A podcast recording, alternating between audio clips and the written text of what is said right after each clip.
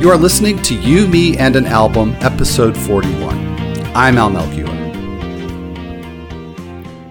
It is it is everything you want a U2 song to be. It is emotionally damaging in a way that you may not recover from. It is uh, just a good melody. Um, it's it's it, it allows Adam and Larry to have a little bit of the spotlight in there depending on the mix that you listen to, they may even have more of the spotlight than than Edge does at times. So it's just it's such a good song and I need them to play it live more. But I understand why they don't because it's just too good. And I don't know how they can adapt it. That was Jordan Stepp talking about U2's 1997 album Pop. Jordan is an intellectual property associate for Princeton University Press, co host of the guest list on WUGA FM in Athens, Georgia, and the creator and editor in chief of the music news and review site Athens Music Junkie. So, Jordan, thank you so much for taking the time to uh, come here and chat about U2. Been really looking forward to this, and uh, welcome to you, me, and an album. Thanks for having me, man. Uh, I'm always up for an excuse to talk about U2, especially. especially not so loved U2 albums. Yeah, well, uh, we'll definitely talk about that angle of it. Um, that you know, that reputation is why we're we're talking about it here because I you know only really talk about albums I don't know, so I avoided this one, and so it's kind of cool uh, all these years later. Uh, you know, what almost a quarter century later to be able to come back and you know, for me, have this you know undiscovered nugget of an album. So uh, we will certainly get to talking about the album, about U2 in general. Uh, I want to start off just talking about uh, the the work that you have done outside of music. So, uh, as uh, mentioned at the outset, you currently uh, work with uh, Princeton University Press, but I know recently you were working for University of Georgia Press and working in acquisitions. And it sounds like it, that was a really cool job. And uh, I'm wondering if there was a particular pitch for a book that you received that stands out as memorable or maybe a favorite of yours. Because uh, I imagine you got some interesting ones. Oh, dude! Like it, it's it's so much fun uh, reading about music, especially when you're not the one who's having to write about it, especially on deadline. Um, but yeah, it's it's always fascinating um, the different things that you get to read whenever uh, people are pitching music books. Um, for us at, at UGA Press, uh, when I was there, we were doing the Music of the American South series. So it hones it in a little bit closer and tries to talk about some of the lesser known aspects of, of music of the American South. So, you know, we're known for REM here in Athens, but um, we have books that had uh, ranged from the history of the, the steel guitar was a cool one that I read. Um, I'm not sure if that's published yet, but hopefully it will be. Um, my personal favorite was one that I kind of forced one of my friends to write on deadline uh, called Widespread Panic in the Streets of Athens, Georgia. Um, my good buddy uh, Gordon Lamb uh, wrote that book in four months, I want to say. Um, just night and day researching and uh, put out this amazing book that kind of details, yeah, you know, the time that widespread panic took over uh, downtown Athens and had 100,000 people show up and kind of overwhelmed everybody. But he also went into uh, a lot of detail about the municipal aspects of Athens and how the city of Athens built itself to support music festivals uh, because we now have this thing called Athfest, which is uh, our, our big music festival. And have tons of local bands play, but that wasn't really a thing at that time. And uh, the Panic show was kind of the catalyst that helped bring in the infrastructure and bring up the quality of production um, for Athens at that point. So that was probably my favorite music related book that I got to work on there.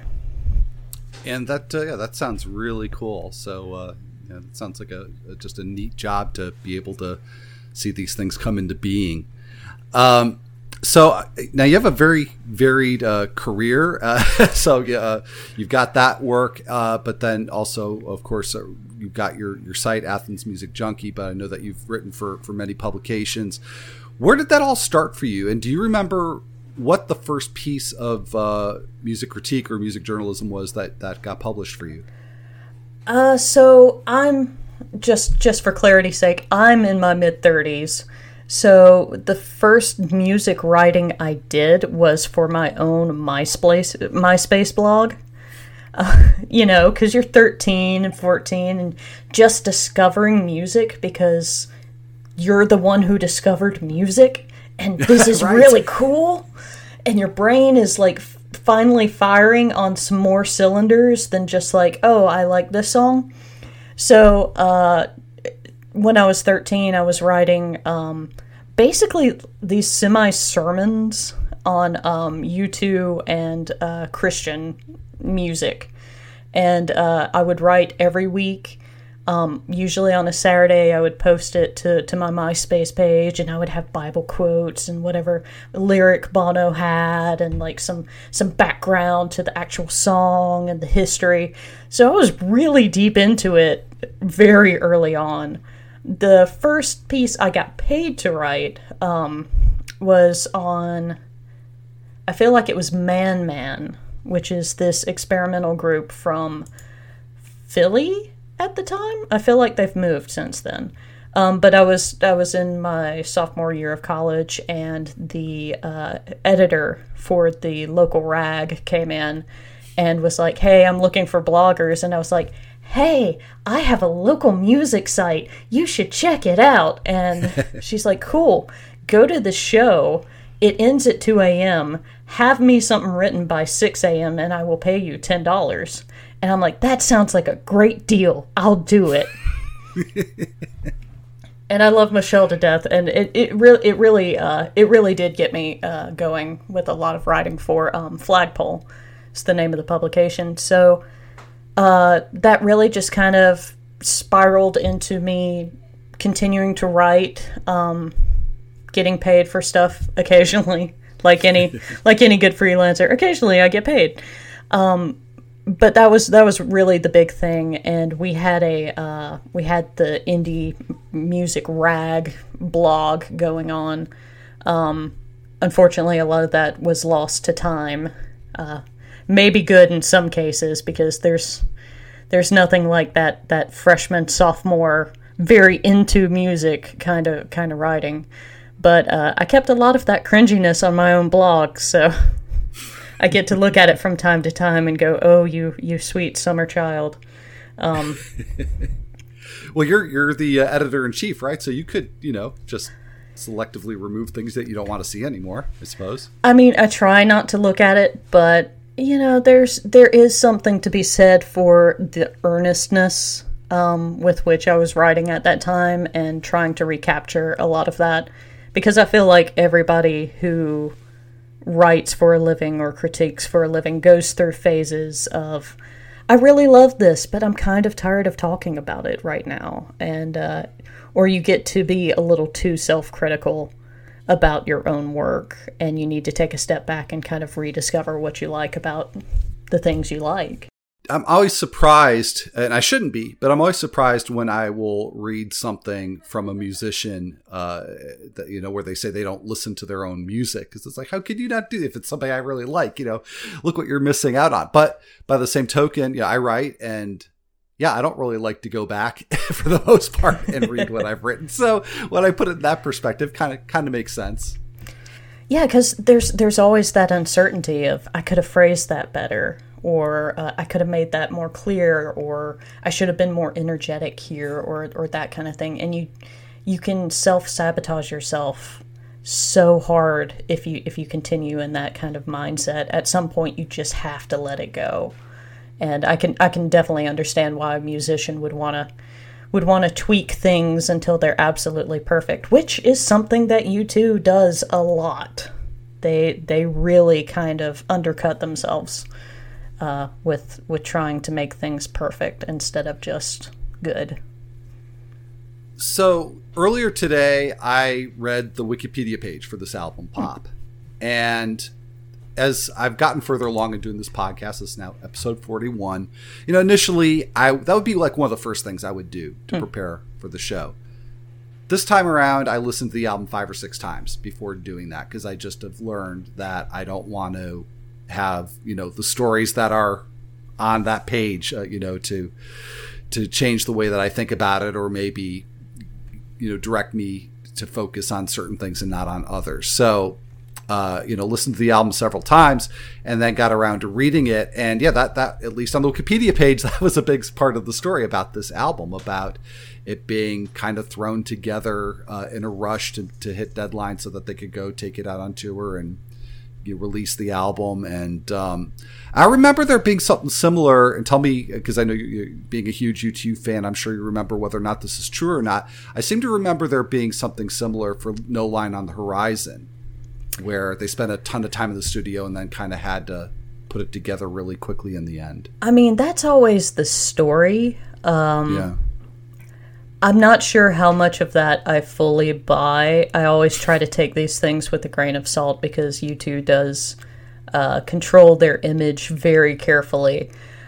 But I could I could absolutely see it happening, um, especially with Edge and and Bono wanting to mix everything within an inch of its life. Um, they are fond of that, and you know I love No Line on the Horizon. It's it's probably one of my my top five uh, U2 albums, but I can understand why people would not like it in the same way, and the the disconnect between it and the 360 tour um, just thematically really did not go together all that well. But yeah, they um, the band as a whole has a habit of uh, hurry up and wait and wait and wait and then hurry up um, with their album cycles. So it's not they don't seem to have a very consistent way of recording. And I'll just say that I, upon reading that, I found myself annoyed. Hmm. because, like you said, they may not have a consistent way of recording, but uh, you know they get the job done. And on on some level, I don't know. I just think about with my own writing, and it kind of made me think about, okay, am I just willing just to settle for mediocrity or something? Because we all have deadlines, right? We all have deadlines. I mean, and I do this podcast. I have a self-imposed deadline that it's got to be out the door by Sunday at five Eastern time. Um, I do it once a week, and you know, so the episodes are never perfect. Uh, but they, you know, they get out there. So, um, yeah, I don't know. I mean, I know it's ridiculous for me to make this comparison with the U2 album, but by the same token, it's just they have a lot of great albums, and it, it just strikes me as as you know perfectionism that they don't, you know, they don't really need. Yeah, but I mean, they're also at this point coming off of Achtung Baby and Zooropa, how do you follow up your creative peak when when you've got that staring in your face? You know, um, it's enough to give anybody a, a couple of like oh my god kind of moments when you're when you're trying to come up with an album that at least you feel should surpass that kind of creative peak and then you have this deadline that you kind of sort of imposed on yourself. Um, it's understandable uh, why it didn't come together quite as well as they wanted it to because how do you follow up Achtung Baby and Zooropa? I just I keep coming to that. And in between that, they did uh, Passengers, mm-hmm. um, which if you've ever heard it, I haven't. You should it's it's not something that I would be like, oh hey, you should really listen to Passengers. But if you want to get a good idea of what exactly their headspace was uh, in between Zooropa and uh, Pop, Passengers is it. It's it's a it's a mixed bag. It's them trying things. It's time to go again to your blue room. got some questions to ask of you in your blue room. Larry Mullen hates it, which means I probably like it more than I should. Uh, because it is it is a lot of nonsense. It's it's wonder it's wonderful nonsense. They were right to not make it a U2 album. So, all right, when you say Larry Mullen hates it, so you like it more than you should, is that out of respect to or deference to Larry Mullen's opinion of it then? Or Yeah, yeah, because okay. I, I greatly respect the rhythm section of U2. Um, and it's it's a weird reversal of where I was when I was a kid and 13 and just so into U2 because it's like, man, Bono and Edge are the greatest and I don't know these two other guys. and now, you know, 20 years on, I'm like, Bono and Edge, they need their babysitters. Where are Adam and Larry? And there they are, the reliable rhythm section. You know, you've got Adam Clayton, who's like the coolest guy on the planet. You know, just has the looks and is laid back and all this stuff. And then you've got Larry Mullen, who's just uptight, upright. You know, gonna gonna keep everybody from going too far off track. It's it's such a perfect blend of, of personalities, and you can really hear it in their playing. Um, but it's it's weird to me how like I grew up and got older and decided, hmm, maybe it's good to have boundaries. guess it's all part of it, right? yeah, yeah. But again, I'm with you too because I did not appreciate earlier in my U2 fandom uh, the rhythm section as much as I should have, and they're incredible. Uh, so, uh, sure, we'll we'll talk about everybody's you know part in the various tracks uh, on this album. But I am curious because you, you keep going back to the age of 13, so I assume that's when you started being a fan. Oh yeah. And yeah, so what what was your entry point into the catalog? Oh, dude, it's uh, it's coming up on almost exactly uh, 20 years.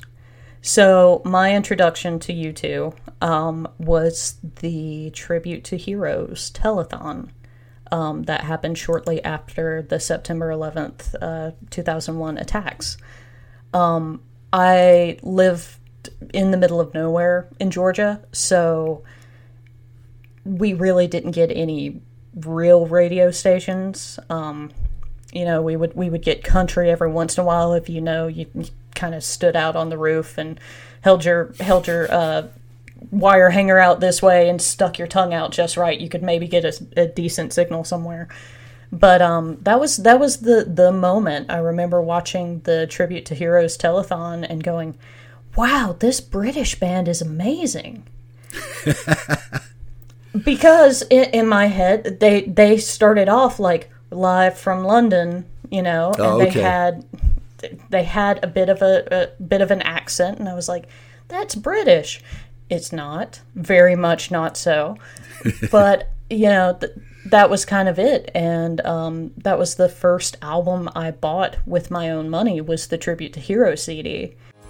All that you fashion, all that you make, all that you build, all that you pray, all that you measure, all that you deal,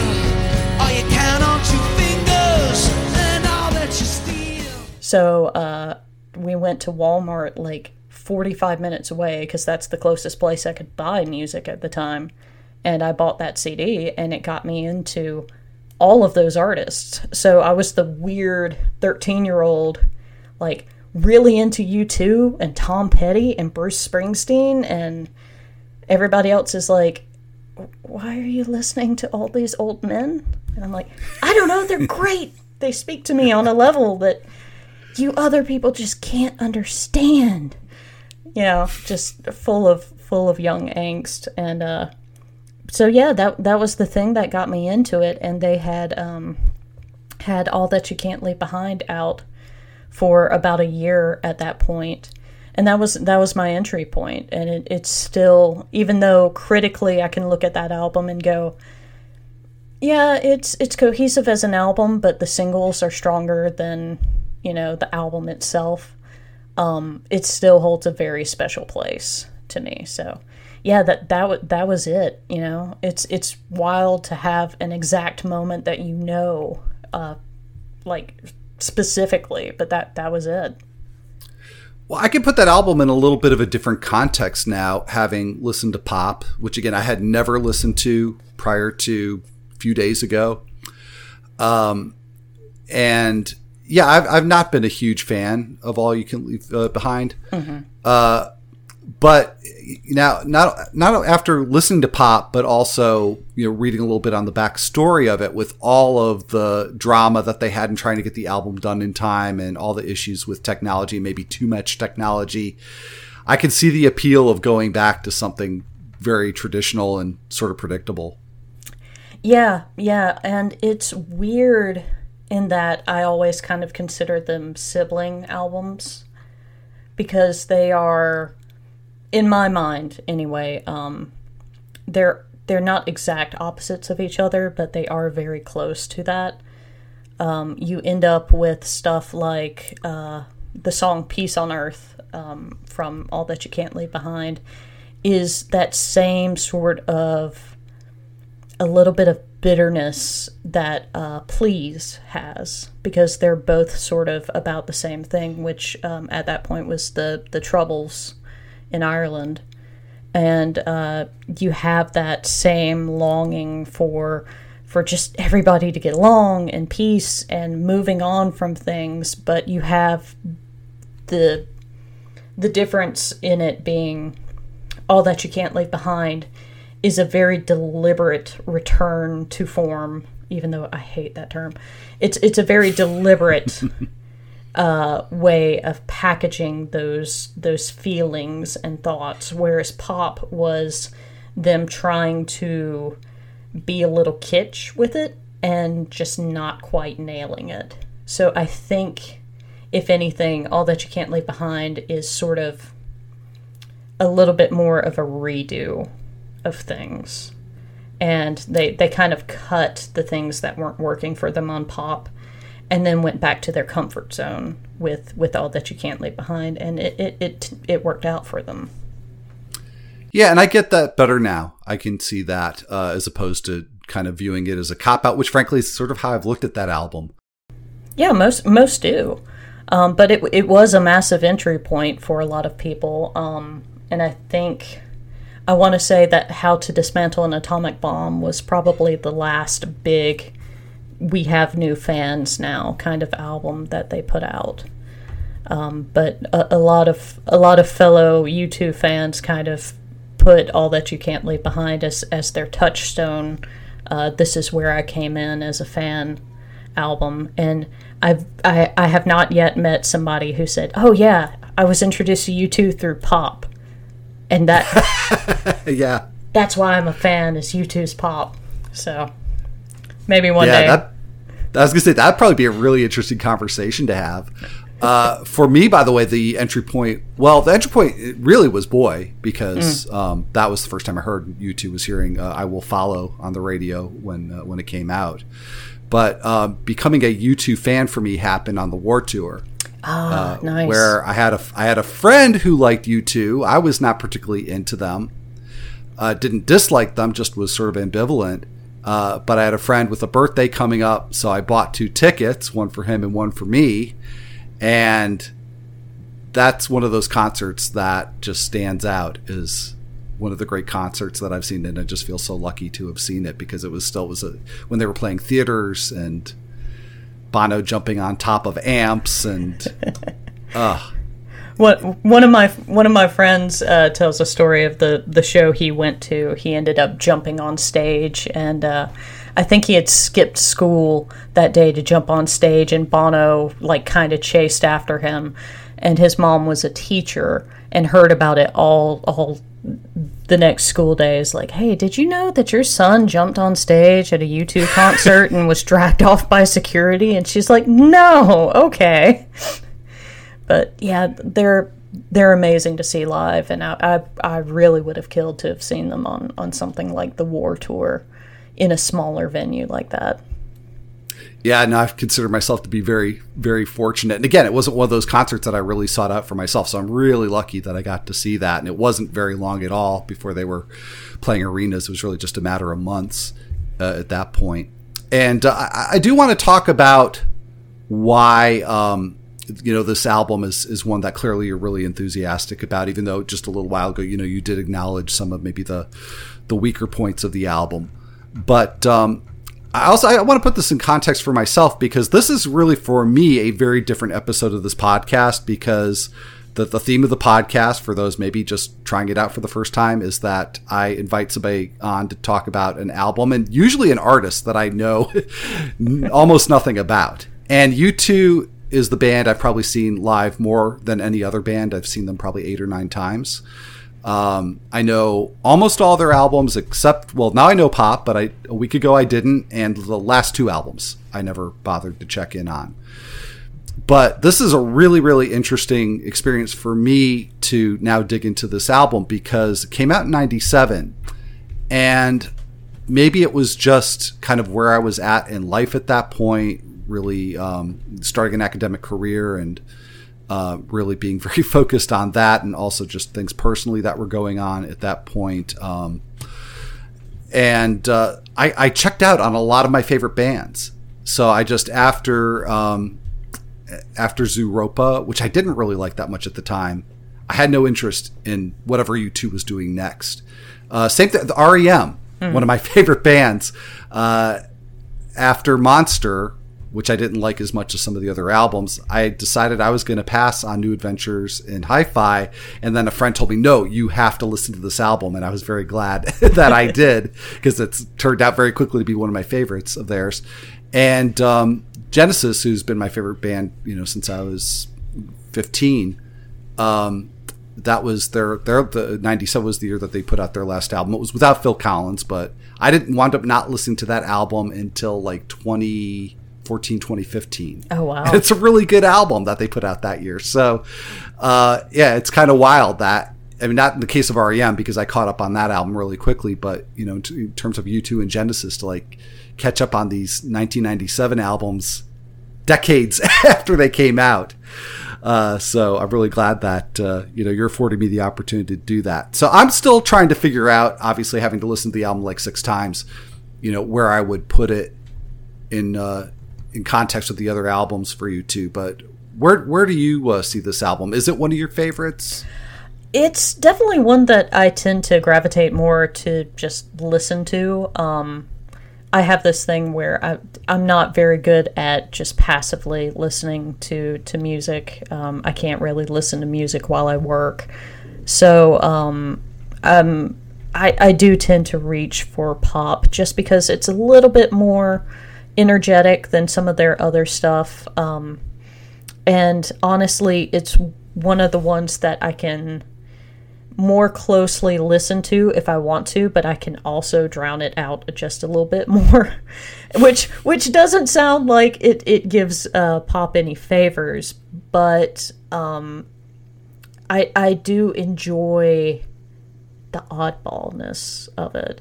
And uh, my, my friends will, will tell you, like, I tend to like the little misfit albums that uh, people don't really talk about, you know. So REM's Reveal and Up are um, my favorites.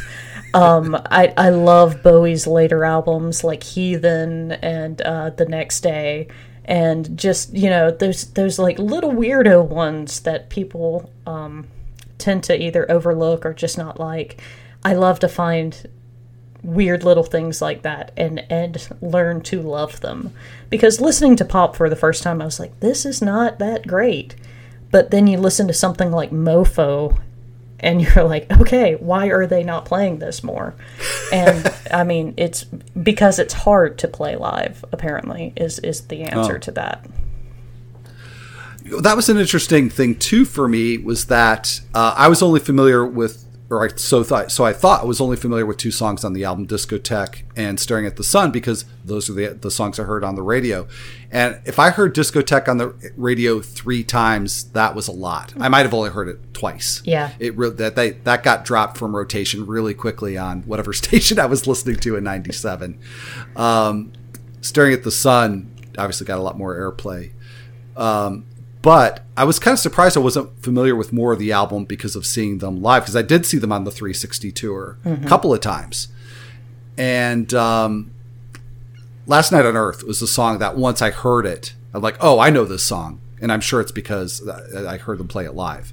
Yeah, they really, um, they really do not like playing songs from pop live, and it's a shame. And when when they do play them, they do them all acoustically, and I I understand that that's probably a technical thing that I'm not fully picking up on. Um, I know, especially as as he's aged, Bono's voice can't necessarily hit some of the that uh, register and um, and perform them quite the same way as as back in '97. But you know, I really want them to go full fledged on "Gone" or "Staring at the Sun" or "Please" or or "Mofo" or any of these, where it's they've got such great guitar riffs to them. They're so mean, which is not something that you think a U2 can be.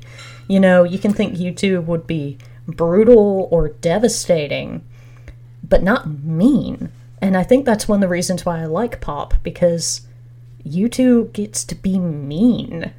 And that's not really that's not really a, a, a it's not the look that everybody wanted from them apparently, and it's not really something that they do that often.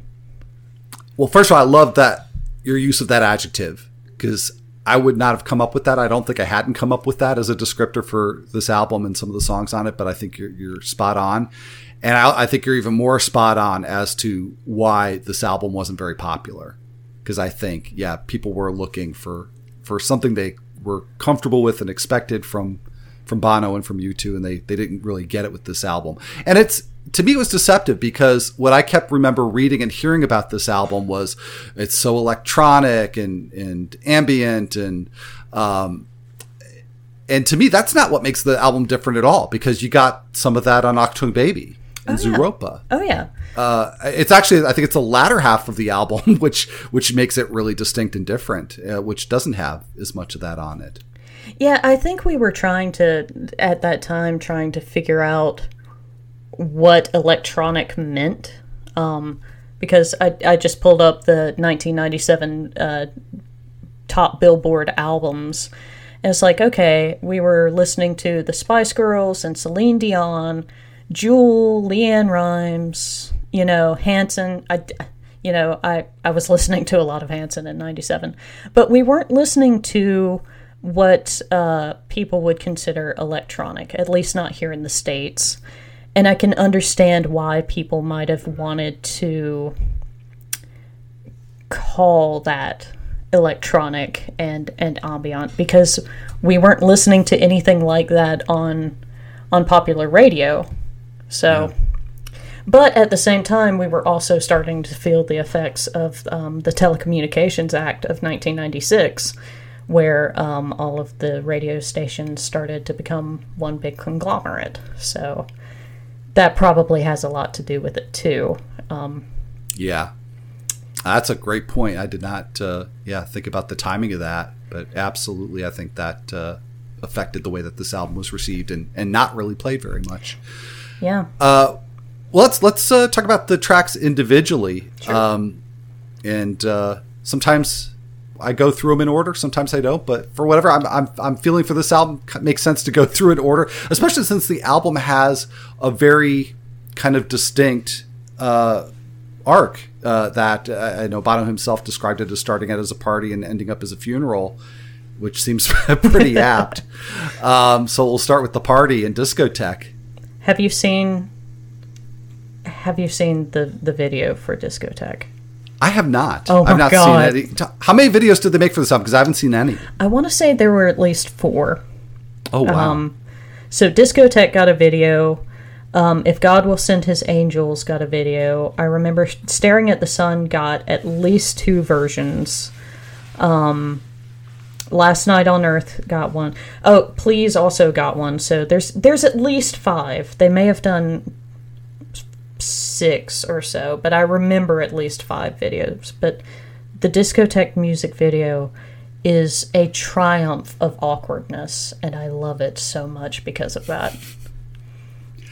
well, now I really regret not having seen it before this. I obviously will now go check it out afterwards. I don't know if I want spoilers or not. Um, if you've ever wanted to see U2 attempt a choreographed dance routine, Oh wow! that's that's really all I need to say about discotheque. Oh man! Well, I love this track. I I didn't love it the first couple times I heard it back in '97, and now I don't remember why I didn't because I just think it's amazing. When you were listening to it in 97, you were probably listening to one of the radio edits instead of the, the full track, which I like I like the regular 5 minute long discotheque track from the from the actual album because it does build into something. And it really does make you feel like you're in a in a really bad bad bar slash rave and things are going just terribly wrong. U2 is doing a choreographed dance in front of you and you don't understand why so it's it's it's so good and edge's guitar on this is just magnificent um we we really don't get to see that kind of huh, edge on edge that often um and he's he really just kind of came up with an interesting riff that I think people don't give him enough credit for.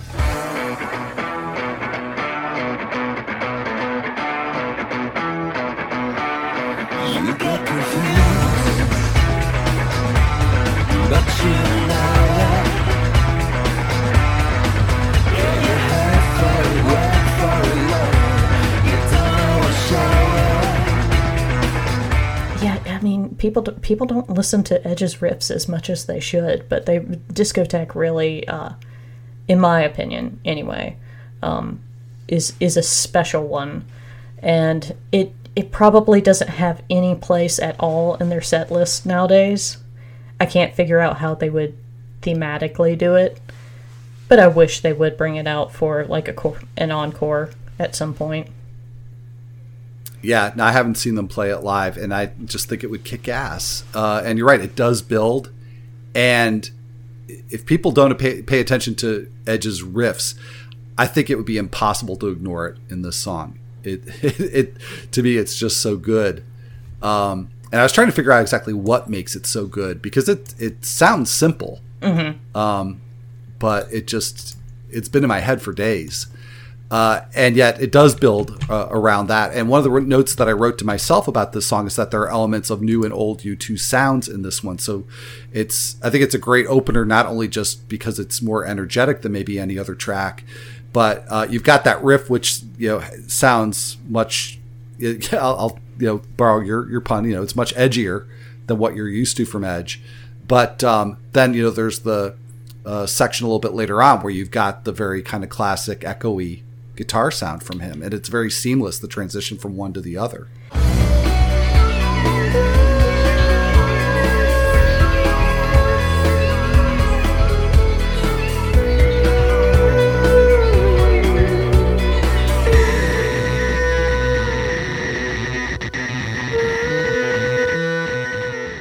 Yeah, it and that's really something that I feel like they've they've lost a little bit um, of on their more recent songs. Uh, their more recent songs are a lot more stitched together, whereas discotheque, it takes a couple of completely different ideas and just weaves them all together, and it works even though it shouldn't, um, because it is Edge still playing in his own wheelhouse, but just with a little bit of the echo effects off because the riff itself that da da da da da da da da da da da it's it's very it's very harsh and uh, very percussive which is kind of um, it's an aspect of Edge's guitar playing that we don't talk about a whole lot because when you think Edge's guitar playing you think uh, these these soaring heights and the reverb and the and the solos and the echo effects and the delay. You don't think about that percussive playing that he's done. Um, but that was like a, a hallmark of his really early stuff too. Um, whenever they were back doing the the more punky songs on Boy, so this is kind of like a little bit of a hat tilt to to that, and um, it's it's a really it's a really underrated thing, I think. But that's but that's just me. yeah no i think that's really well put and uh, yeah that riff is just uh, such a highlight for me at this album uh, but go, going on to do you feel love this was what really sold me on the album Oh, really? because I was familiar with yeah, I was familiar with discotheque, and like I said, I didn't remember liking it very much initially, but just from the first listen this time around, just thinking, God, this is such a great song. Uh, but then hearing the first U2 song on the album that I wasn't familiar with, and that intro just roped me in right away. Um, and it, you know, very, very kind of soft in the beginning, and then Larry Mullen comes in, and and uh, you know, and it just builds up, and it's it's just such a great melody. Um, I just yeah, I just thought, I just thought this is just a good song. Like there, there's all this, had all this baggage about, you know, oh well, this is the electronic album, this is the experimental album, but like this, this is track two, and it's just a good, well written song. Yeah, it's it's weird bec- for me because I I read it as like U2's attempt at being sexy, and sexy is not really something I equate with with U2. Um, you know, they they had their moments in in the late '80s, early early '90s, um, but this is like the dirty kind of sexy. Like this is messy sexy, and it works. Um, you know, you've got the lyrics like you, you got my shoelaces undone, take my shirt, go on, take it off me. And it's it's just raunchy in a way that you're not really expecting lyrically.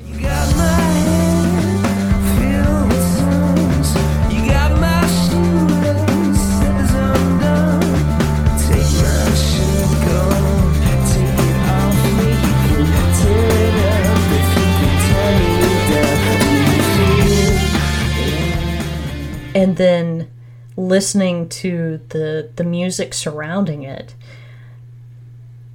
it it just doesn't feel like U2. So it's really interesting to me that this is the song that that sold you on pop. Well, maybe it's because I came in expecting it not to sound like U2. Mm. So I and I, I get that because especially with you know this is a band that you love, it's a band that I love, and so it's very easy to come into an album wanting the things from that band that you you have you know come to know and love over the years. And yeah, you're right. It doesn't really sound that much like a a U2 song from from a previous album, but maybe it is just because I I lowered my defenses uh, in terms of that expectation. Because, like I said, my, my reaction it was something I actually wrote down. Like this is just a good song. And uh, and right now I'm thinking back to the episode I did with Kate Shutt on um, Ella Fitzgerald and Cole Porter, and, and you know, I think she said something to the effect, or maybe the exact words of "a good song is just a good song," and that was how I felt about this. Like it's just catchy, melodic, um, and I, and I like the way that it, it builds up. I just thought it was a good song. yeah yeah i mean it's it's definitely um underrated in terms of their catalog i don't really see them bringing this one out of the mouth the mothballs at all either um but i would i would definitely lose my mind if if they did Now, I want, I want to come back to what you were saying before about this being like kind of the, the dirty version of U2 because uh, I am a, a music first person. Um, it takes me a while to, to get to the lyrics usually. Um, and on most of the songs, I had to look up the lyrics, but I didn't do that until I think it was the fifth time I listened to it.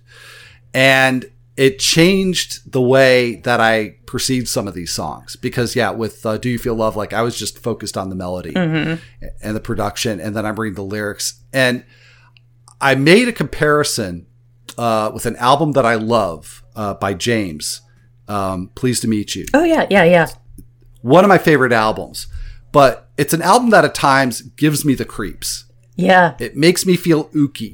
it's a and little after creepy knowing, yeah, and so th- after reading the lyrics and then listening to pop for I guess it was probably the sixth time, on the fifth time, catching up on all the lyrics, reading the lyrics where I, I couldn't make them out for myself, and then you know putting it all together on the sixth listen, it was very much like the experience of of um, of listening to Pleased to Meet You. Like I love these songs, but I feel a little ooky now. Yeah, yeah.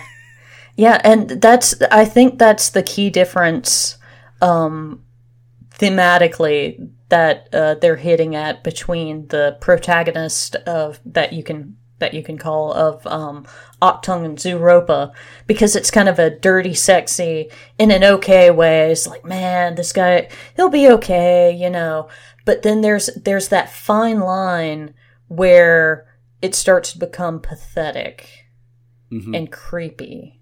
And that's that's where pop is taking that kind of protagonist. If you want to ascribe a single protagonist to, to all the songs, or at least a through line, um, it's that downside.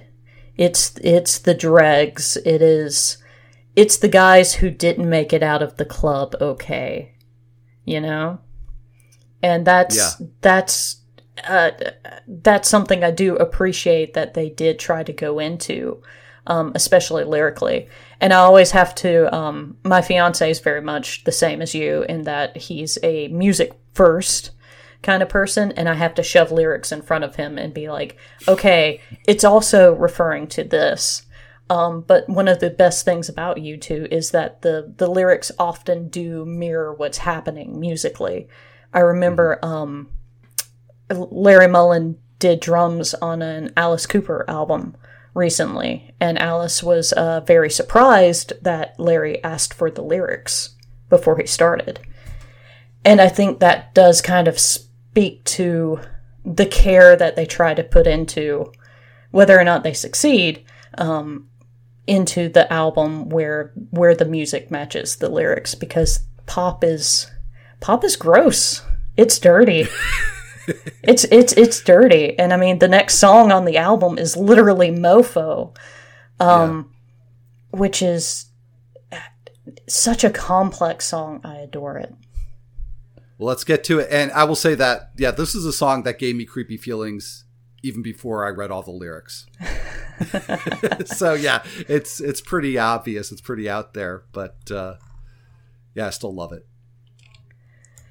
So Mofo it kind of hits on every single aspect of what Bono writes about. Um, he his his main lyrical uh, touchstones are always, you know, his parents, uh, love, um, spirituality, and uh, just trying to find your way in the world kind of deal. And Mofo just really, lyrically at least, takes all of that and just puts it into this one rock star of a person. And it's just, I think it's one of their, I think it's one of Bono's most honest lyrics. Is there a particular line or set of lines that really, you know, hammers that home? Well, it, it took me until I heard um, they did a song recently on one of their more recent albums called uh, "The Showman," and I'm not a big fan of it. But it he's basically like the showman gives you front row to his heart and prays that his heartache will chart, and making a spectacle falling apart is just the start of the show. Kind of cheesy, especially when he did something like that so much earlier with Mofo and and talking about like looking for baby Jesus under the trash uh, waiting for so long to hear you say so I'm still a child. No one tells me no. And he he goes into that a little bit further um, later on in in the album um, with Gone. But this this whole pop album to me is is basically like a washed up rock star trying to trying to be sexy and failing miserably at it. And uh i i can see where if you don't know that that's what's being uh aimed at how it could have fallen flat very easily. Um but mofo is is really just an a list of um just a list of of Bono saying this is what I'm trying to do. Um I'm not okay. Uh you know I lost my mother at a very young age. I tried to fill the void with rock and roll. Not really working. I tried to fill the the void with God. That's also not really working right now. Um trying to f- figure out who I am and no one is telling me no when I push on stuff. So I'm it. It's that kind of like rock star as a small child thing, where uh, they have to be managed and you have to tell them, okay, well, you could go out tonight. Just remember, you've got a show tomorrow. And you, you're really kind of powerless to stop them from, you know, going out and ruining their night. You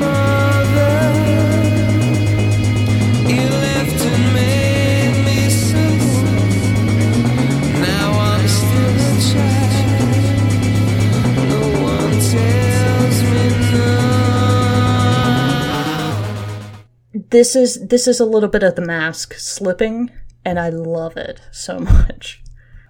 Yeah, yeah, and and the the line that you read, and, and particularly the the line about uh, you know, there's no one to tell me no. Um, that seems to be really central to the whole album, and um, that was my first clue that.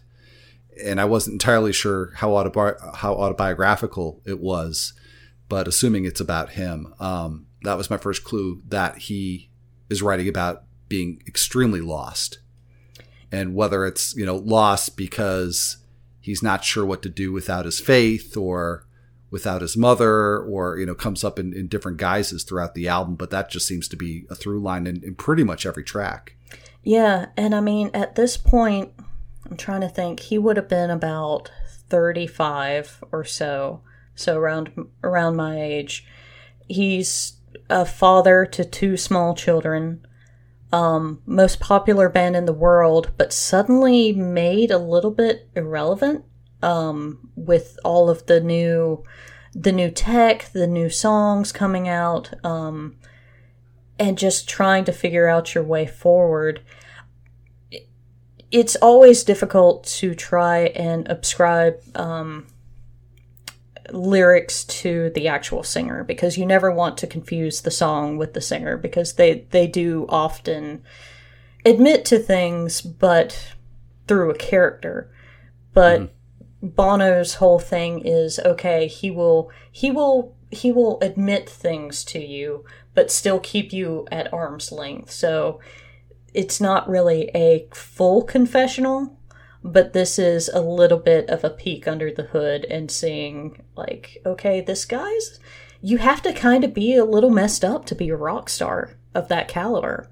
In the same way you have to kind of be a little messed up to want to be a politician um, and want that power and attention.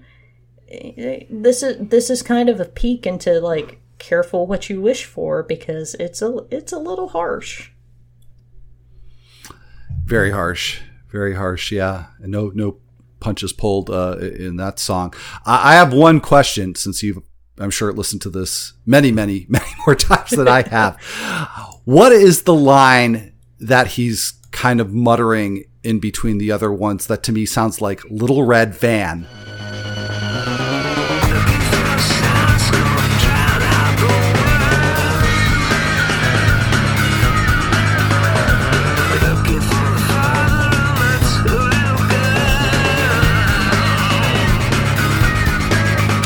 I think it's um been around back, been around front. yeah i didn't really think it was little red little red van I, I think that's I think I think that's Edge going been around back, been around front. Um don't quote me on that. Uh but I, I think that's what that is. Um it, Yeah, it's definitely not better. Little Red Van. No. I was trying very hard. And yeah, yeah, it didn't even occur to me it was Edge, but yeah, that yeah, no, that makes sense. Uh, anyway, that was bugging me. So, uh, all right, well, now that I've got that hopefully resolved, uh, let's go on to if God will send his angels. This felt like a little bit more familiar territory. Yeah. Yeah, it, it ended up on the soundtrack for um God, the Nick Cage movie. City of Angels. City of Oh, Angels. okay.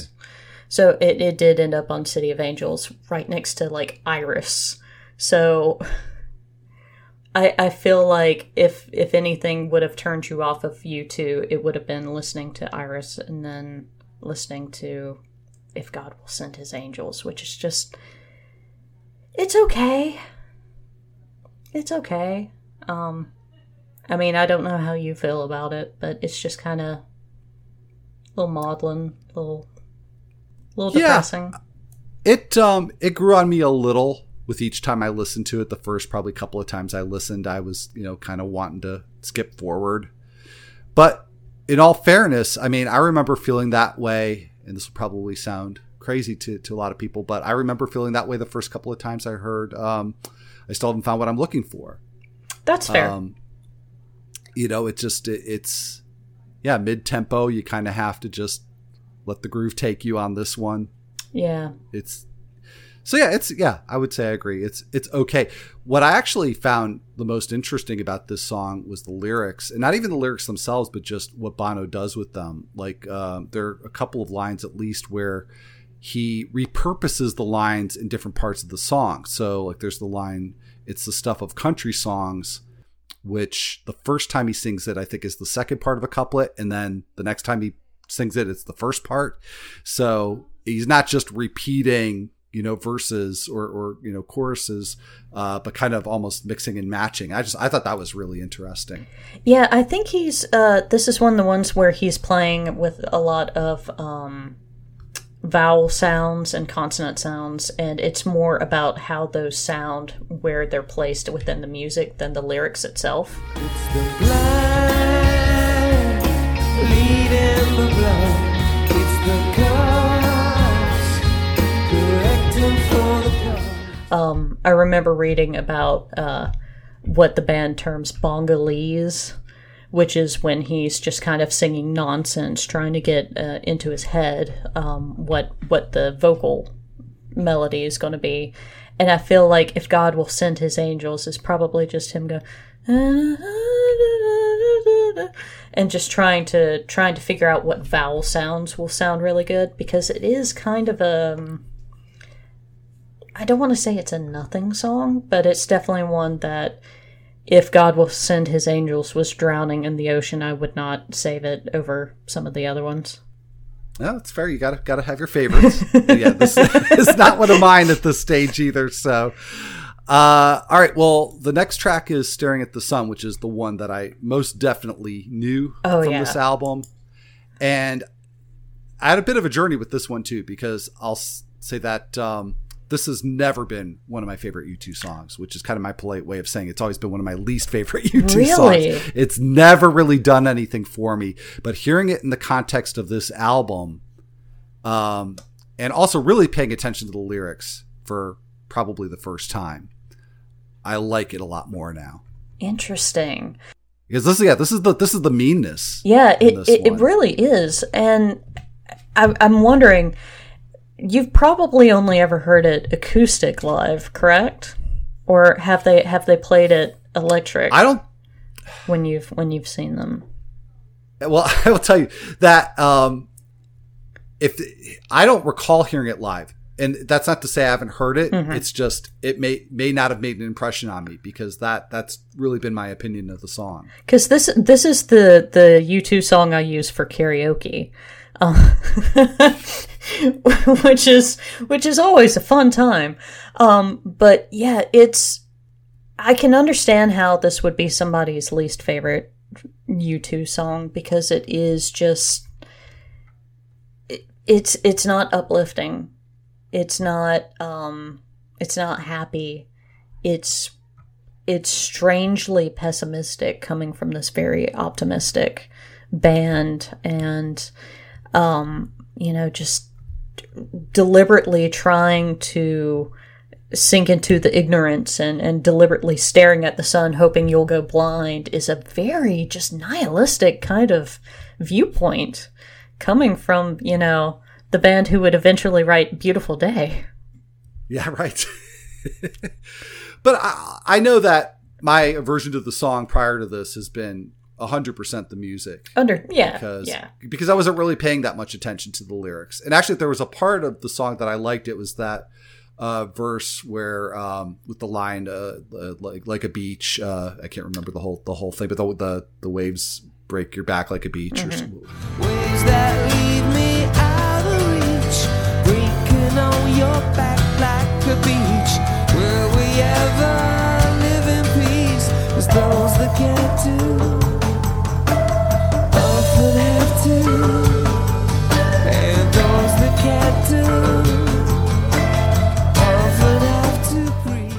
But uh, which I thought just melodically was kind of an interesting line. But um, it's it's probably just like ninety percent Edge's guitar tone on this one that I've just found grating. It's a little weak. It's Yeah. it's a little weak. It it doesn't have um it's it's very trebly, but I think part of that was the idea was that they would allow um Adam's bass to come through more because he does have a, a more interesting bass part um in the beginning for this, but the way that it's mixed, I it just doesn't do it any favors. It just sounds very very weak and, and timid compared to how it could.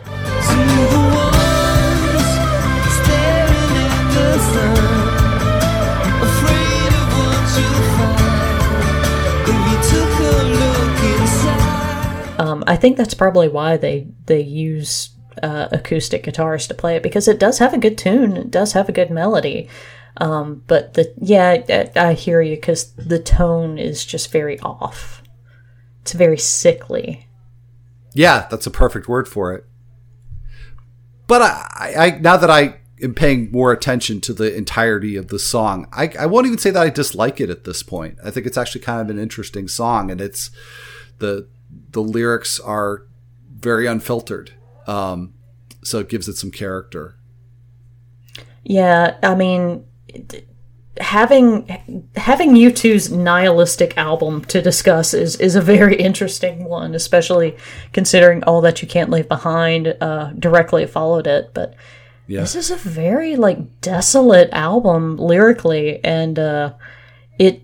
I, I think that's one of the reasons why I I do love and appreciate it is because it's so weird to hear that from U2.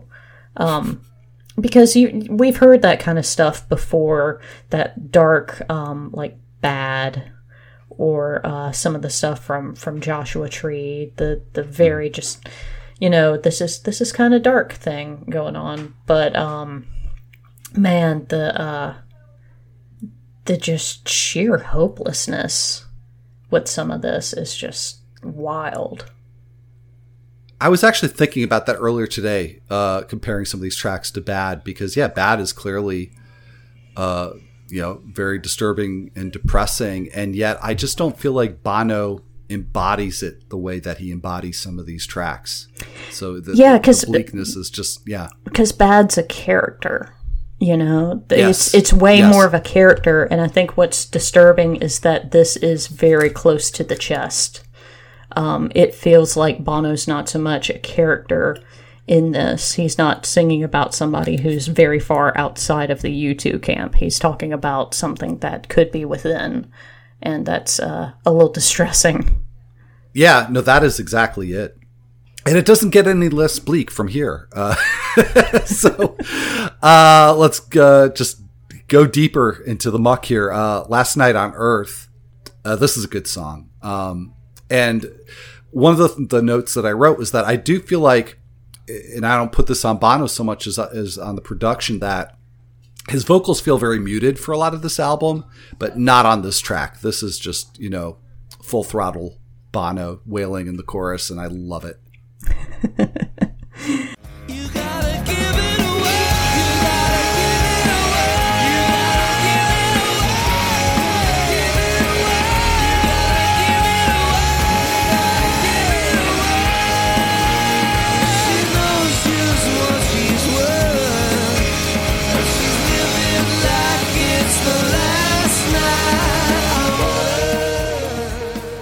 Um, it's definitely one of those ones that I'm kind of lukewarm on. Um, I think it's just because uh, I'm not as familiar with it as the others. This is kind of one of the ones that, if it skips, it skips.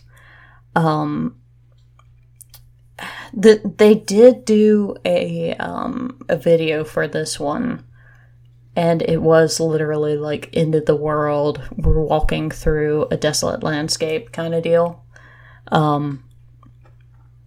I just I really don't have a whole lot uh, with this one.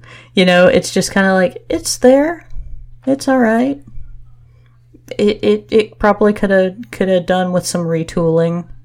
Um, yeah, it's You, good. you know what was what was weird about this album for me, Jordan, was um, I think this breaks a streak for me because every single week, and I say this on a lot of the episodes, that I'll listen to the album in the car, uh, you know, at home on speakers, and then, you know, getting around to the third, fourth or so, uh, listen, put on the headphones, and it always the album just always comes so much more alive on headphones.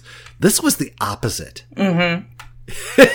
I actually liked the album better in the car than with my headphones on. Because it's not mixed all that well. It's not mixed Yeah. all that well. Like the highs are too high, the the lows and mids are all muddled. It's it's not and, and I hate to be like, oh, the mix is bad, but the mix is bad. There's a reason why they put out like 12 different versions of every song.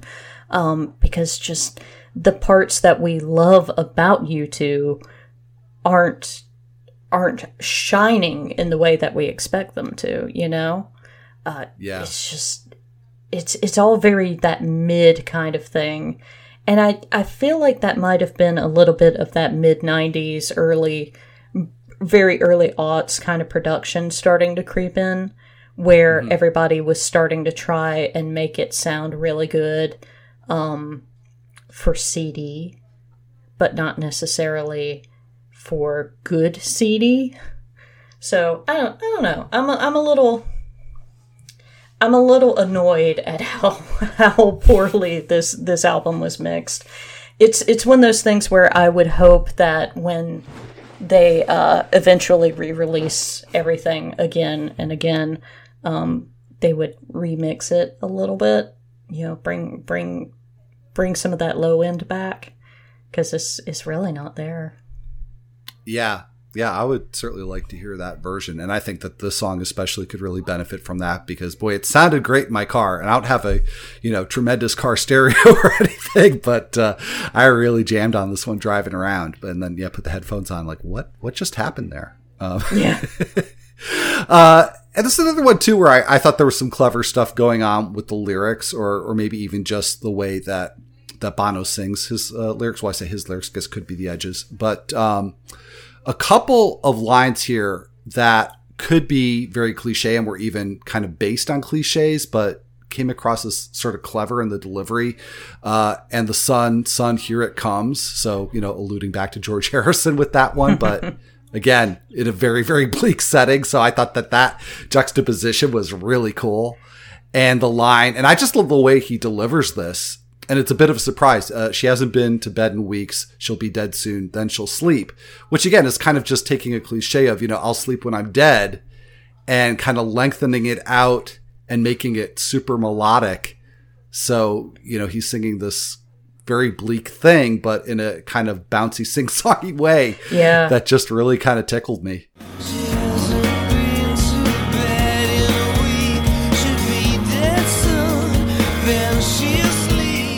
Yeah, it's it's a little bit of um, Achtung Baby and Zooropa hanging on there, where they would take the, the cliche sayings and turn them on their heads and, and post them on the video wall behind them. He's doing it lyrically, and it's uh it's a neat trick. It's a neat trick if you can get away with it, and he does he does there. um, there are some lines where later on in the career it just it doesn't work. Um, I'm thinking mostly the air is heavy, heavy as a truck from Electrical Storm, where I just I can't. I love I love that song so much. It's in my top ten U2 songs ever. But the air is heavy, heavy as a truck, um, is probably one of my all time worst lyrics I've ever heard. That is pretty bad, yeah. uh, well, you gave me a good segue here because the next song is Gone. And you were, you know, just talking about Electrical Storm being a top 10 for you. Now, I feel like it's utterly ridiculous for me to take any song on an album that I've listened to six times and try to compare it to songs that I've heard probably hundreds of times. But after hearing Gone probably the second or third time, I was thinking, this is one of U2's best songs. Absolutely. And that did that didn't waver with the subsequent listens. So I'm so glad you agree with that. This song is fantastic. It is it is everything you want a U2 song to be. It is emotionally damaging in a way that you may not recover from. It is uh, just a good melody. Um, it's it's it, it allows Adam and Larry to have a little bit of the spotlight in there. Depending on the mix that you listen to, they may even have more of the spotlight than than Edge does at times. So it's just it's such a good song, and I need them to play it live more. But I understand why they don't because it's just too good, and I don't know how they can adapt it. Yeah, I, yeah, don't know how it would come off, but it would be amazing if they could find some way to do it. Um, and I just feel like the song is the whole package because you got the soaring guitar, beautiful, beautiful piano, like from October. Um, that's what you know it reminded me of. Just beautiful, heart wrenching piano tone, and uh, and just some really great lyrics. And um, I wrote down a couple to make note of here. You wanted to get somewhere so badly, you had to lose yourself along the way. You changed your name, but that's okay. It's necessary. And what you leave behind, you don't miss anyway. Which I also have to wonder was if that was intentionally carried over into the, the title of the next album, or if that's just unrelated. I think it was I think it was unrelated at the time, but doesn't it make it a nice little segue into into the next one? It, it does, and I mean, and you know, you were talking about you know that next album being you know more more hopeful and you know more positive, and yet this that line just captures the hopelessness of this album, and just the whole idea of chasing this magical other, and you can't help yourself from doing it, but it's it's not taking you anywhere good. Uh, I just found it devastating. It's it's it's a magnificent song and uh it really is the exact opposite of everything that all that you can't leave behind stands for. Um it is and I want to say at this point trying to remember if they had recorded this. So um you know Bono was friends with a lot of rock stars uh, during this time, and I think at this point he was hanging out with um, a lot of people who were going through a lot of the same thing, where you have reached your creative peak. So uh, I'm thinking about someone like Michael Hutchence, um, who who passed away during this time and who um, stuck in a moment i think was was primarily written about. But i remember um, they had dedicated gone to michael hutchence as, as well during the pop mart tour. And i think that says a lot about the mindset that these lead singers and performers end up taking on is um it's kind of like uh, the the ideas that Radiohead talks about in uh, How to Disappear Completely. You know, I'm not there. This isn't happening. Sort of thing where you have to divorce yourself and create that persona to protect yourself. And Gone is such a lyrical tour de force that that really captures that kind of thing. Um, it's just like it's easy for us to look on the outside and go, "Oh man, it's got to be so cool." You know, people love you and and you have money and that thing. And and, know, I'm not going to sit there and be like, "Oh, poor rich man." But at the same time, there is a level of I'm sure loneliness and just sacrifice that you do have to make when you get to that level of okay, you know, do I get to be Paul today or do I get to be Bono? And I think at this point he had been Bono for so long that it was something he could finally feel a little bit more comfortable talking about lyrically. Um, and just kind of letting people in just a tiny bit to, to understand what he and his fellow bandmates had always kind of gone through um, because I mean it is called Gone. You know, there's there's no one there. He's gone. You're not seeing Paul Hewson. You're seeing Bono. already gone.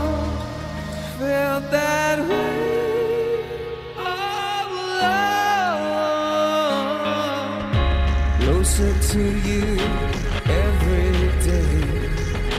I didn't want it that much anyway. but it, it is one of those things where he's also kind of wrestling with the idea that maybe you can walk away from that and reclaim a little bit of yourself. But the whole point of this album is it is nihilistic, and for this protagonist at least, there's no recovery. Yeah, yeah. It's yeah. Again, you know, a little bit icky. Yeah, So good. a little bit icky, a little bit icky, Yeah. but it, it's it's so devastating and dark. It's it's U2's emo period. Yeah, I hadn't thought of that, but uh, yeah, absolutely is. Uh, all right, well, let's uh, yeah delve deeper yet here. Uh, Miami, and Worst song on the This to me- album. yeah, oh yeah, I, I wrote really don't like this song, but I, I said, but at least it really does capture the mood of Miami, and, and having lived there for almost twenty years, um, you know, I really could could feel it. oh my gosh. Yeah, But, I've uh, I've only been through there like once or twice, and you want to talk about like if you really want to get lost and and have that icky feeling. Miami the song really kind of reflects Miami the place at that point in time. It's just Yeah. not not my favorite on the album. It it and uh, if God will send His angels can can go uh, jump into the ocean together and disappear. Well, to to kind of give to kind of give it away, I I'm not really that enamored with, with the album from this point forward. Um, yeah, So, and I- and I this is where I, I I'm kind of hedging and hesitating because I also feel like at least some of these are the kinds of songs that I know are just going to require of me more of me as a listener, um, because you know they're slower, they're sparer, they're somehow even more depressing. Um, so they're not easy listens, but just on a surface level, they none of the the remainder of these songs really appeal to me that much. interesting, interesting. I can I can understand why Miami, especially, and Playboy Mansion.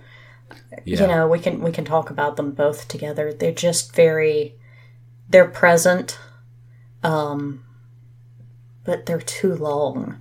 I mean, both of them are like four minutes fifty two seconds, four minutes and forty seconds. You don't need that much of Miami and Playboy Mansion. Um, and I really doubt if anybody's like clamoring to hear those live. Uh, they're just they're more of that depressing kind of downward arc of this this character, and there's there's not really a whole lot redeemable about those two. Well, and at least Miami, I found a little bit interesting. Um, the soundscape is interesting. I kind of thought that the the hi hat, the way it was processed, was was kind of cool to listen to. Big girl with a sweet tooth watches skinny girl in the photo shoot. Freshman squeaky clean, she takes chlorine. The Playboy Mansion, I, I, I really I couldn't find anything there to kind of hook me to get more interested in the song. Yeah, yeah. There's there's really not a whole lot there. Um, Miami's at least interesting in that it's like listening to a car crash. Um, you just you're wondering what the heck is going on, and you you're kind of fascinated by how this is happening. But Playboy Mansion is just why yeah, why yeah. I don't feel like this album needed it. it really did. I didn't feel like didn't feel like it was a compelling story. It definitely was not compelling musically. Yeah, And the- I think it needed to go on Yeah. cutting room floor. they had other out they had other songs at that point too that they could have workshopped in there but you know that's that's part of the uh the time you know they they really uh they really messed that one up i think All right. Well, I'm glad it's not just me because that definitely. I mean, I, I- feel like maybe I misrepresented a little bit because I mean I could lump these last five songs together and say, yeah, I feel like this is a weak stretch of the album. But but to me, the the Playboy Mansion is a low point from which it does recover at, le- at least somewhat. Yeah, yeah. See, play, Playboy Mansion's just such a nothing in my head. I'm, I'm, I'm really struggling to remember. Oh yeah, that's how it goes. It's just not. Wow. Well, and, and I mean, you've listened to this album how many times? Oh god, oh god. I used to listen to it every day when I would drive to school. So, um, a lot, a lot. but on the other hand, you have the next song, "If You Wear That Velvet Dress," which is just very sexy, little gross, but just like I very much enjoy that low register that Bono kind of gets into. Um, because he doesn't he he really didn't do that that much. You know, we've spent the past couple of albums listening to him break out this falsetto uh, that was really great. But that that like deep deep voice that's that's all the way good for me.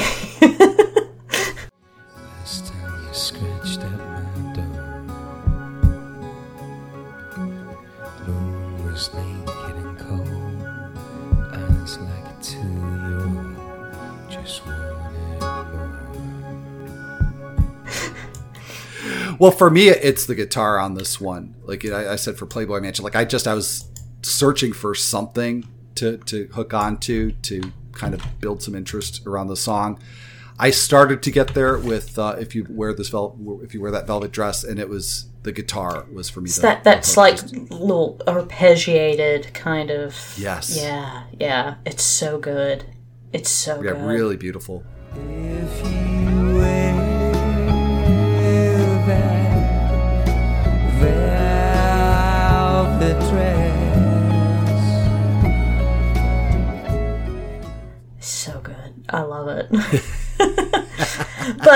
It, it doesn't it doesn't do the album any favors as far as momentum um, because it it feels a little out of place where it's at. It should have been on I really feel like it should have been on Zooropa instead of pop um, because it, it doesn't really necessarily fit the uh, tone lyrically or even musically all all that much as it would have might have been better suited for um, or or even just like one of the the many soundtracks that they did because you also have during this time they did um, Hold Me, Thrill Me, Kiss Me, Kill Me, which is an all time amazingly great U2 song. Uh, yeah, th- this Yeah, and actually, I saw you tweet something about that recently, and um, and we got plenty, you know, to talk about with this album. But I, I was curious about that because that too is ranked as one of my my lesser favorite. uh, U2 really. songs. oh my gosh. Yeah. Okay. So what what is it? what am I missing? So you've chosen violence today. Um. So. so hold me, thrill me, kiss me, kill me, is just such a great. Because you're not a lyrics guy, I can understand why you might not be as attracted to it. Uh, but let me just let me just pull up some lyrics here because I am going to to find the lyrics for this. I can understand why people wouldn't like it because it is a Batman movie soundtrack uh, single. But it is so just fascinating because it uses strings, which U2 didn't do as often at that at that time. Um, it's got that great crazy guitar that's similar to kind of how they ended up doing on discotheque that like weird looping in the background sort of thing. Um but hold me thrill me should have been on pop honestly because it is also talking about that rock star life. Um you know you're living like a tart they don't know what you're doing babe it must be art uh, you're a headache in a suitcase. You're a star.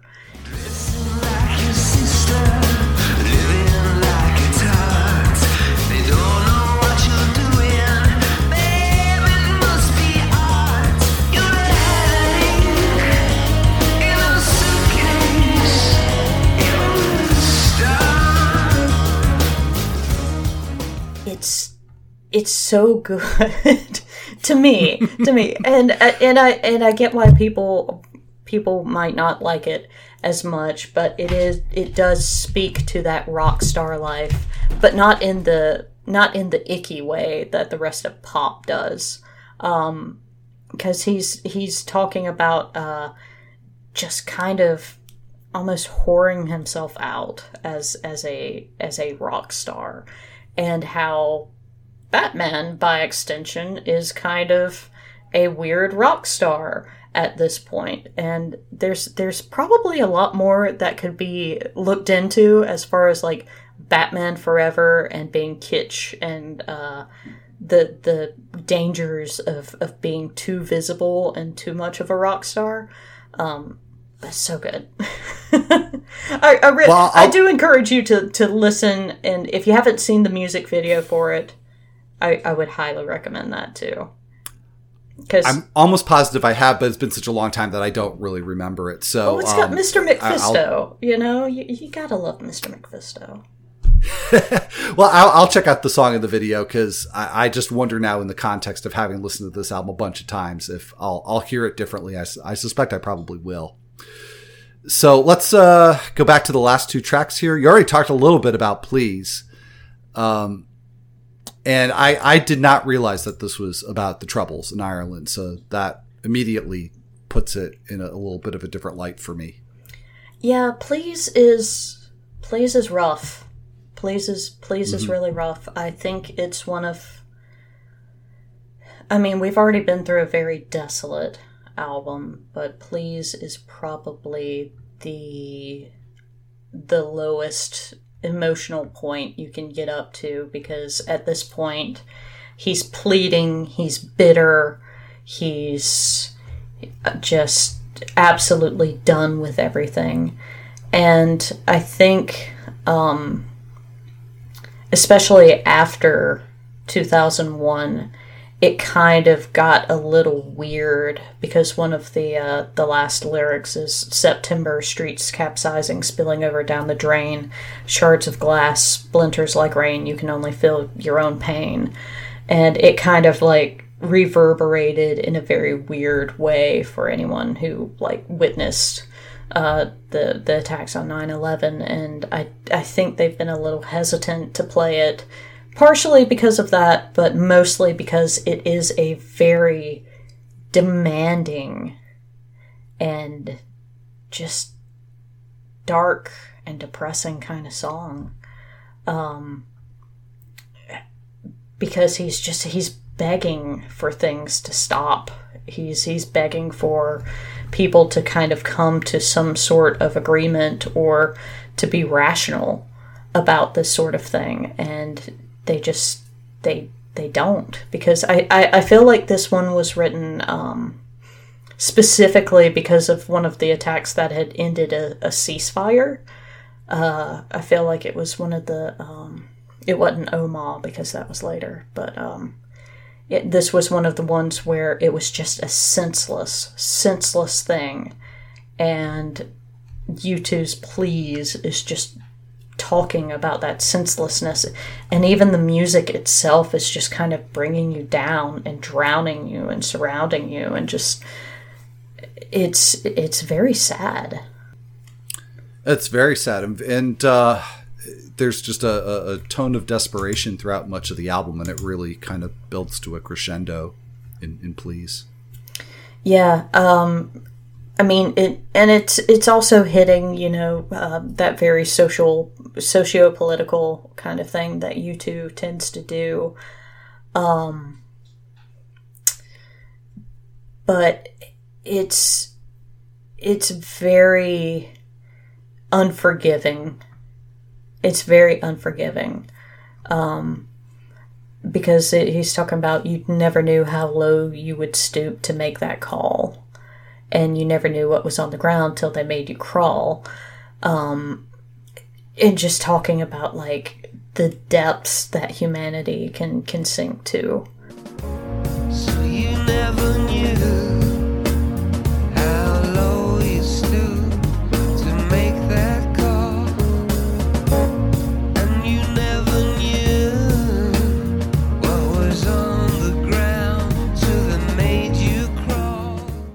again, th- there are some really interesting uh, music videos associated with all of these, and uh, the video for "Please" is a little bit more arty than I think people wanted it to be, but the colors especially um, are, are are seared into into my memory banks because it is just a it's the song that makes you want to turn off the album and just kind of think about your life a bit and not in necessarily a good way Yeah.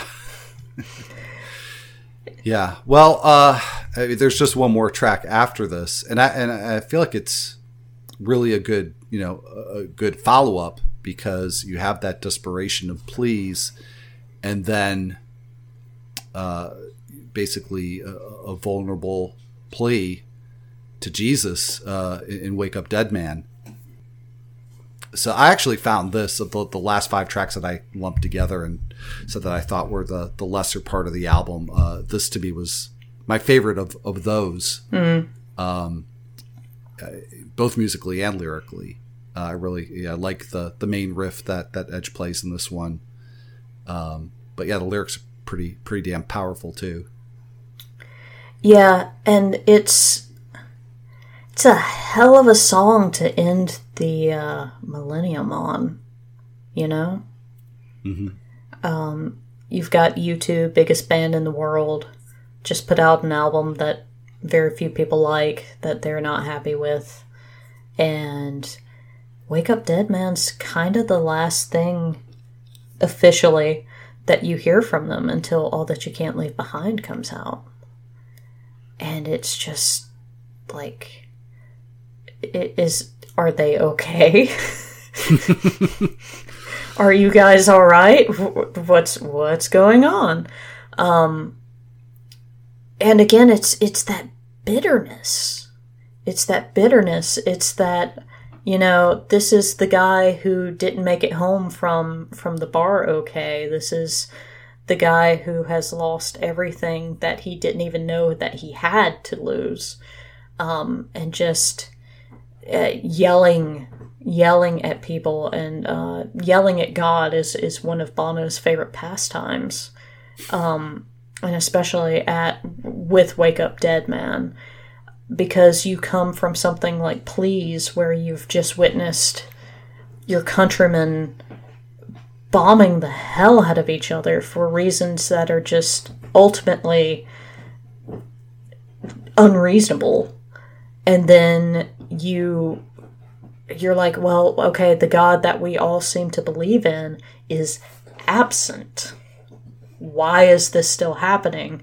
So it's it's a plea to to god to be like please you know wake up do something Jesus, wake up, stop being a dead man, do do this kind of thing. Um and it is one of the like rare times that, you know, Bono like curses in a, in in the recording. Jesus, Jesus, help me. I'm alone in this world, a fucked up world it is too. I can only think of one other because he says shitty in Cedars of Lebanon, right? Yeah, yeah, which which is That's the only other one I can think of. Yeah, and that's um I remember hearing that and going, "Okay." Bono Bono did a curse. Bono did a swear. um but it it is I do appreciate when people I'm not I'm not against cursing in any way shape or form, but there's a a way that you can specifically weaponize, especially something like the F bomb, um, when you don't use it. And then that last thing in Wake Up Dead Man, he uses it, and you're like, okay, things things are really really bad right now. Um, Well, and and to me, the word "dead" is actually the just the biggest um, just explosion in the song, um, calling Jesus a dead man. Yeah, because that that's like an, antithetical to the whole idea of Jesus. Is like this guy is alive.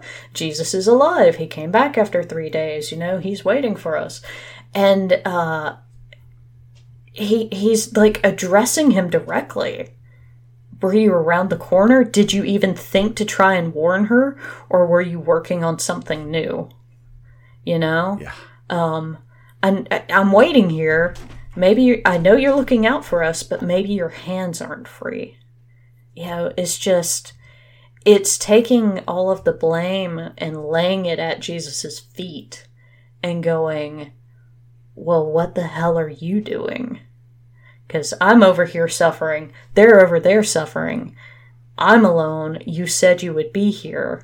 You know, there's there's this is the point where you're supposed to carry me and the footprints in the sand kind of thing. There's only supposed to be one set of footprints, but it turns out the one set of footprints is just me because you're not here. And it's uh it's brutal. It really is. It really is. But it's it's a good way to close the album. And like I said, it's not really one of my favorite tracks. Probably not in the top half, but that's also because I really like the the half of the tracks I like the best. I really really like a lot. Um, but it's a I like the fact that it's a downer. It feels like such an appropriate closer for this album, and and I give it points for that. Um, like I, I like it when uh, a, band will put out an opener that just feels like the perfect way to kick an album off, and, and a, a closer that is just the the obvious way to to put the album to, to bed. And this track it, it does that. Yeah, and I, I definitely think with time it's it's risen in the ranks for me, um, especially knowing uh, that beautiful day is the next track. Because if you're listening to all the all the albums in order, you have that hope knowing that beautiful day is the next thing. So it's kind of made retroactively even better by the fact that this this moment of desolation is followed by beautiful day.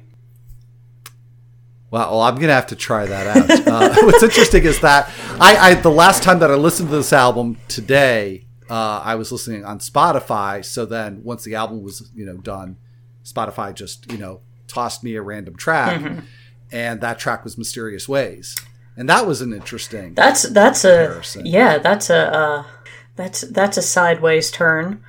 Um. Yeah, exactly. so it was kind of you know interesting to you know sonically and you know just in terms of the the mood to make that transition.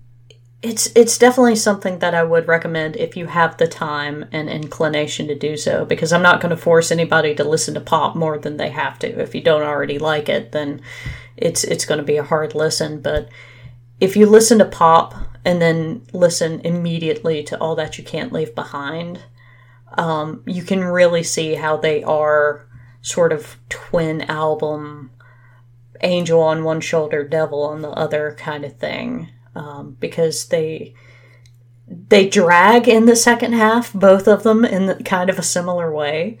Um, because God, all that you can't leave behind is front loaded with with all the good songs, and uh, the back half is just very mournful and peaceful uh, in a way that pop is just devastating. Um, but yeah, I, I would recommend. I'm going to take you up on that. Uh, I can just imagine that segue from Wake Up Dead Man into Beautiful Day. And uh, yeah, I, I'm going to try that. So I appreciate that. Uh, Just just to make sure that. that you don't end up on that on that wake up dead man train where that's the last thing you hear before you go to bed for the night, and it's like, man, that was depressing. yeah. yeah, definitely uh, cleanse the palate after that one.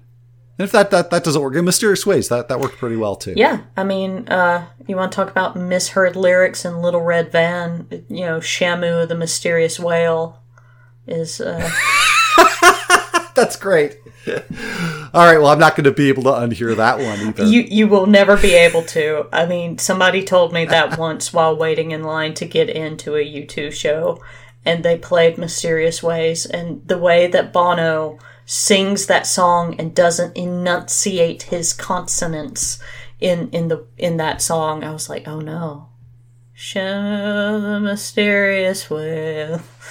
Oh god, you'll never be able to unhear it. Well, I appreciate you bringing some levity uh, as, as you know this album just sinks dig- deeper and deeper into despair with each track. So that's uh, a good way to turn this around. Uh, but you know that said, I mean, I I really like this album so much more than I expected to because entering into this, um, I brought along all the ideas that I had about this album in 1997, which were remembering bad reviews and people saying that it wasn't a very good U2 album and me avoiding it and really not having any interest in listening to it. So, um, even though there are parts of it I, I didn't like that much, um, I, I, I actually like it better than Zooropa. Like I, if I had to just put Wow. on a U2 album, Wow. uh, I would definitely go to this one before Zooropa. Wow. Okay. That's that's awesome. that's not I what feel, I, I feel like do. the highlights. but you know, yeah, well, I, I feel like maybe that's another discussion for another episode. Or, but uh, I just feel like the highlights on this album are really high among among the highest of, of any U2 album. Oh yeah, it, it's definitely the most inconsistent album because the highs are really high and the lows are very low. Um, when even someone like myself is is desperately trying to remember how one of the songs went, eh, it's not great. We'll just we'll leave the Playboy Mansion in the in the dust where it belongs. Well, Jordan, this has been a, a really, really fun discussion. I'm uh, so glad that you were uh, willing and able to come on here and uh, to give me a, a reason to listen to this album. you know, way, way later that I probably should have. But like I said, the flip side of it was really cool to have. Uh, you know, for me, what's kind of like this hidden U2 album that I can now enjoy uh, in, in the 2020s. So uh, I hope everybody out there has uh, has enjoyed the conversation. Uh, I hope uh, everybody gives Jordan a follow uh, on Twitter. You're at Ath Music Junkie. Is there any place else that um, would be a good place for people to to give you a follow? Maybe get in touch if they had questions about U2, or REM, or anything else. Yeah, I mean, uh, Twitter's Twitter's the place where you'll probably find me popping off the most about everything because I do have strong opinions about everything. Um, yeah, Ath Music Junkie. Um, my website, of course, is athensmusicjunkie.com. Uh, I talk about mostly Athens music there, but every once in a while I'll, I'll throw in something probably U2 related. Um, but yeah, d- just find me. I'm always happy to chat about anything music related. So, you know, this this has been a lot of fun. Uh, well, yeah, it's been great for me too, and uh, yeah, so yeah, follow Athens Music Junkie. You, you'll you'll find U2 stuff there, even though they are not, in fact, an Athens band. Uh, in case anybody was, They're- was wondering about They're that. they're honorary. They're honorary, you know. Well, I guess if REM REM could record a, an album in Dublin, then you know why not? Man, we're Um, still trying to get them here. It's it's an inside joke that you know we we, we loaned Ireland REM quite a bit, so I feel like Ireland could could loan us U2 for a day or so. Seems like a very fair trade. uh, well, uh, I hope you give me a follow as well. I'm on Twitter at AlMelchiorBB, and the show itself has a couple of accounts, uh, both at Yumi Album. There's an account on Twitter, another account on Instagram, and I try to keep everybody current in both places in terms of uh, when the show has come out and anything show related, and announcing who the guests are and the featured album. Um, a few days ahead of time to give you a chance to to do your homework if you so choose. So, uh, whether you did your homework or not, I thank you for uh, dropping by and listening. And uh, Jordan, uh, thank you so much for uh, dropping in and uh, just uh, had a fantastic time. So, thanks so much. Yeah, likewise, man. All right. So, uh, anyways, that's it for this episode, and uh, I will, of course, be back in yet another week with a, another episode, another album. So, until then, everybody, listen to some great music, listen to some U2, and uh, take care.